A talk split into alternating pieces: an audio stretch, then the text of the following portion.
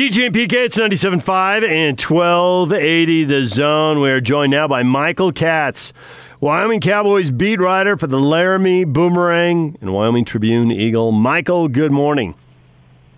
How's it going, guys? Good. So, as we follow Wyoming football, we do the spring football tour trying to gear people up for what the coming season uh, will bring. And as we follow Wyoming football, we see it kind of go in waves. Uh, there, there's some pretty good teams, but they can't reload. They got to rebuild. Where does Wyoming sit right now? How, how high are expectations going into this year? You know, uh, with the way uh, the bowl game went, they they won their game against Georgia State, uh, thirty-eight to seventeen, I believe it was. Mm-hmm. Uh, you know, their their whole issue last year was, you know, they had a backup quarterback in. Their quarterback, their starter, got hurt. Uh, and I believe it was the eighth game of the season, and, and things kind of fell apart a little bit uh, offensively. Um, but in that bowl game, they put in a true freshman. They started him, and the offense just looked. Uh, it was on another level, and so you know the storyline this year is you have the kid who uh, is coming back from injury, and then you have the freshman uh, and I think either way, people are just really excited to see where the offense goes. I, I mean, the defense is always going to be pretty good under uh, you know head coach Craig Bohl, but I think the thing that people are really excited about is, is what this offense can be, and if that offense can be good, I, I think there's really really high expectations, uh, you know, for this team to win, you know, eight, nine, maybe even ten games. Well, I think there should be. You know, they've had four straight seasons of winning at least six games. You talk about last season, eight wins. They return out of their two deep. They only lose 12 guys. So you look at the quarterback, Sean Chambers is the kid you're speaking of who got injured, and Levi Williams, the kid who came in at the end and, and orchestrated that bowl win. Uh, Chambers has said that his left knee that he injured against Nevada in late October is fully healthy but at the same time, I read where Craig Bohl is saying that he's looking to play both Williams and Chambers at quarterback. How do you think that's going to work out? I, I think it's it's interesting because uh, our understanding was that Sean wasn't going to be available at all uh, during the spring, and so uh, that was kind of going to be a chance for Levi to I don't know if I'd say take the reins, but uh, you know, k- kind of put himself out there uh, a little bit more. But now that neither of, you know, uh, Sean just got clear, I think it was a couple days ago.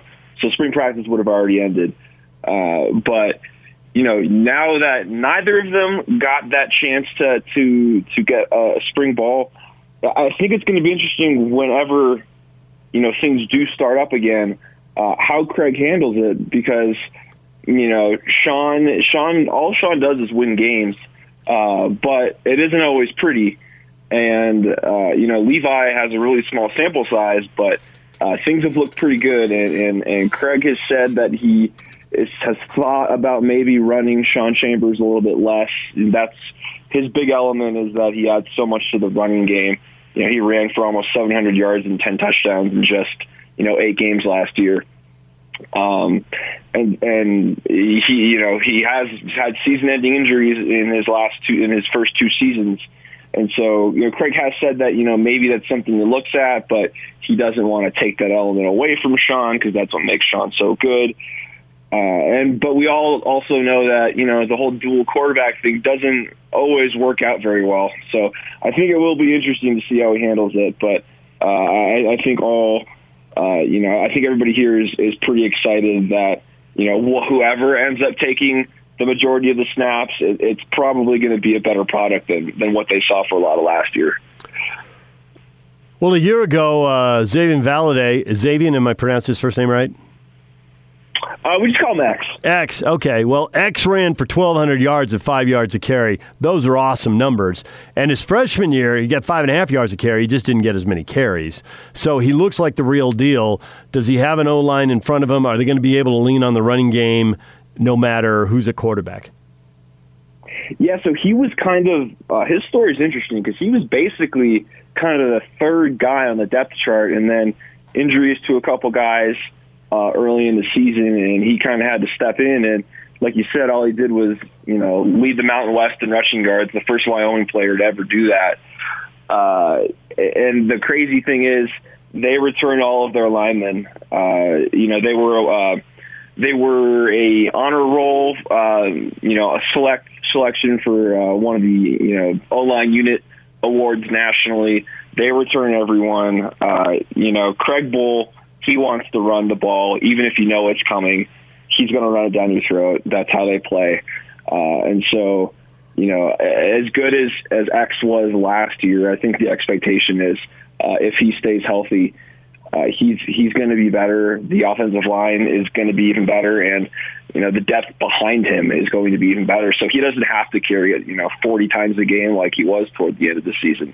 I think people are really excited about what he can do. Yeah, you say that about Craig Bohl. You know that they're always uh, usually very close to the top in the Mountain West in number of rush attempts. Obviously, Air Force is most likely going to lead that every single year. It'll be interesting when the Utes go there. It's probably going to be uh, about a, a, a, what a, a 90 minute game with uh, Kyle demanding that his team runs the ball and Bohl runs the ball. It looks like though that if the Cowboys want to take the next step and get to we're talking about the nine to ten wins, win the division, play in the conference title game, that they're going to have to be able to, to throw the ball, which I think is the big issue because you look at the last two seasons and they finish 123rd and 124th in passing. Can they get better there?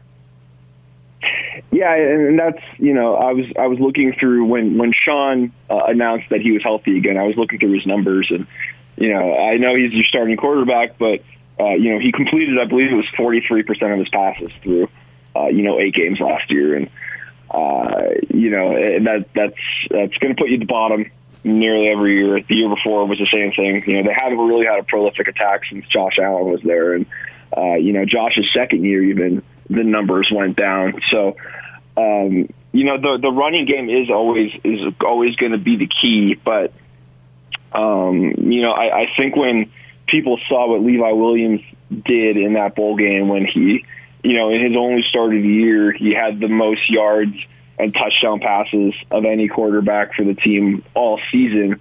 I think it got people really excited because it kind of showed, you know, if you have that run game and then you add in you know, even a sort of good passing element, that team's really going to take off. And, and I think that, you know, there's that, you know, the old adage, if you have two quarterbacks, you don't have one. But I, I think regardless of who's ending up as, you know, quote unquote, the guy, uh, it's it's going to be a, a better product than it was last year. And, you know, they won eight games completing – you know, like under 50% of their passes uh, for the season, which is kind of insane.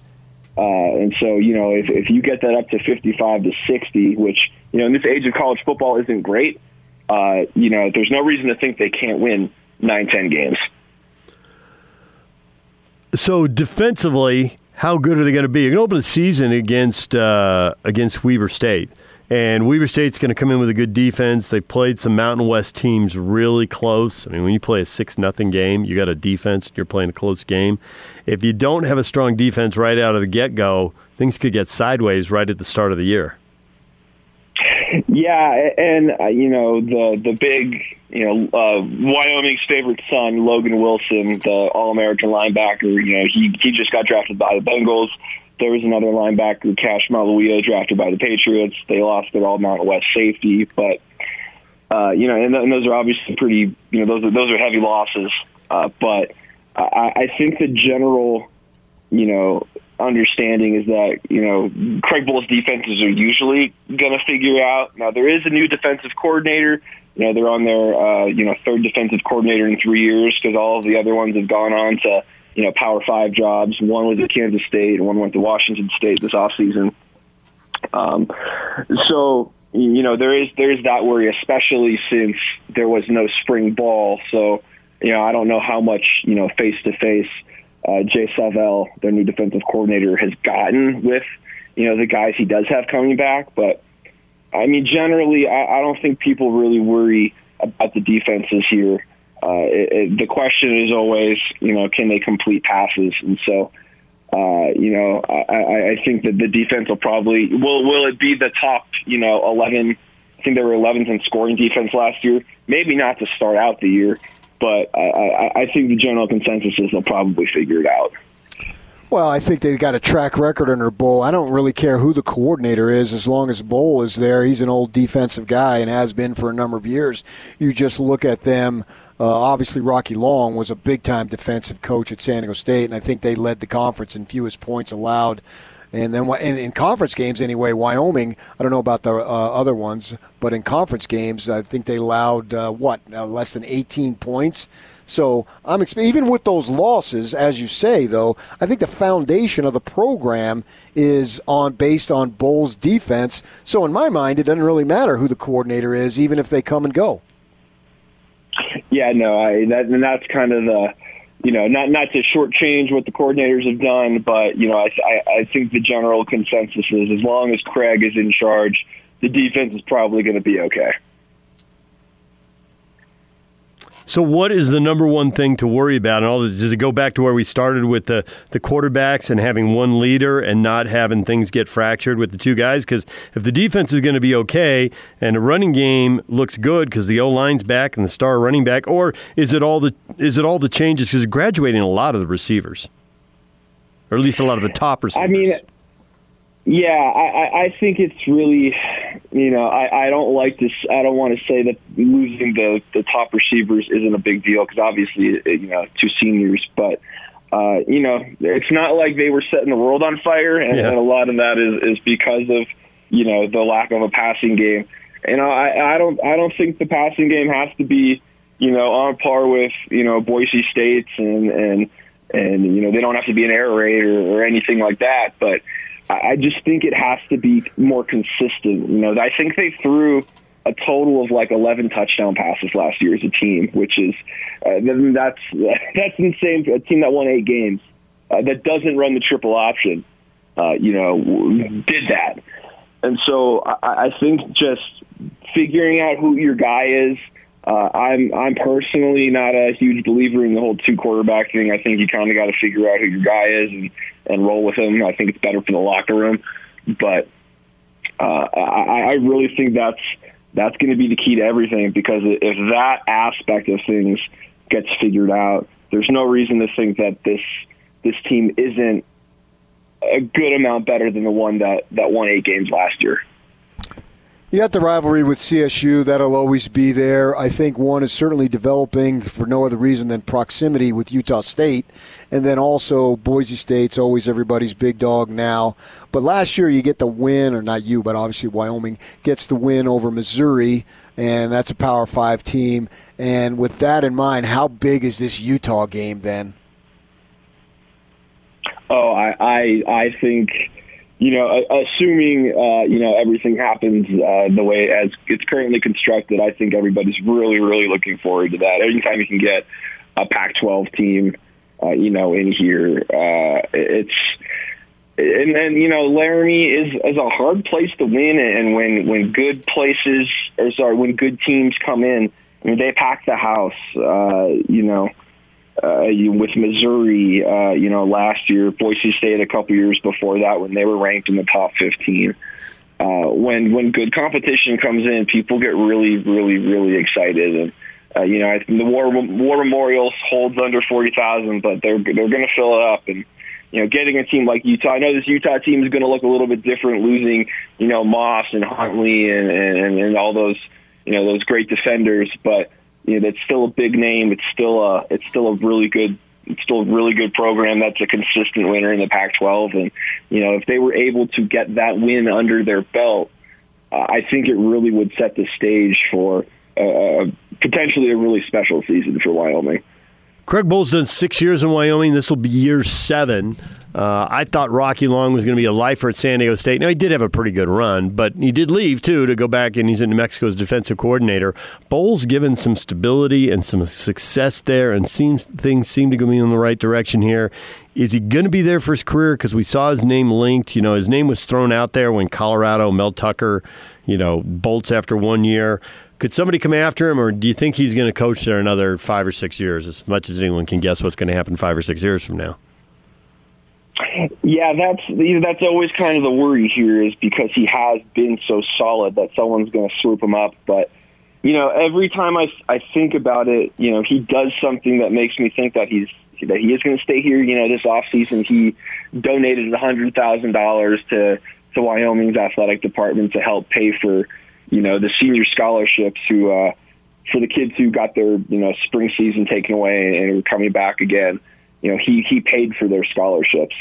Um, and, and I don't I don't know if a guy who isn't really committed, you know, to to his place is is making a move like that. And I know you know money's not a huge issue for him when he's making you know as much as he is, but uh, not every coach in the country is doing that, and coaches make a lot more than he does. And so, you know, I, I think he's he's always going to be a, an, an appetizing, you know, name out there because he's, you know, he's he obviously did great things at North Dakota State, and he's done great things here at a place where it is, you know, hard to win consistently. But uh, you know, Craig is is he's a very um, he's old school, and he just he fits Laramie really well. I mean, you would you would think that he's been here for 30 years just with how with how comfortable he is and how he sort of fits, you know, the the quote unquote cowboy tough, you know, culture that they talk about here. He's just sort of a perfect fit, and, and I know he's comfortable. He loves it here. Um, I see him around, you know, when things were open. I used to see him around town getting coffee. Uh, he's he he. I think he really enjoys this sort of lifestyle. And so I think it would have to be a really, really good offer.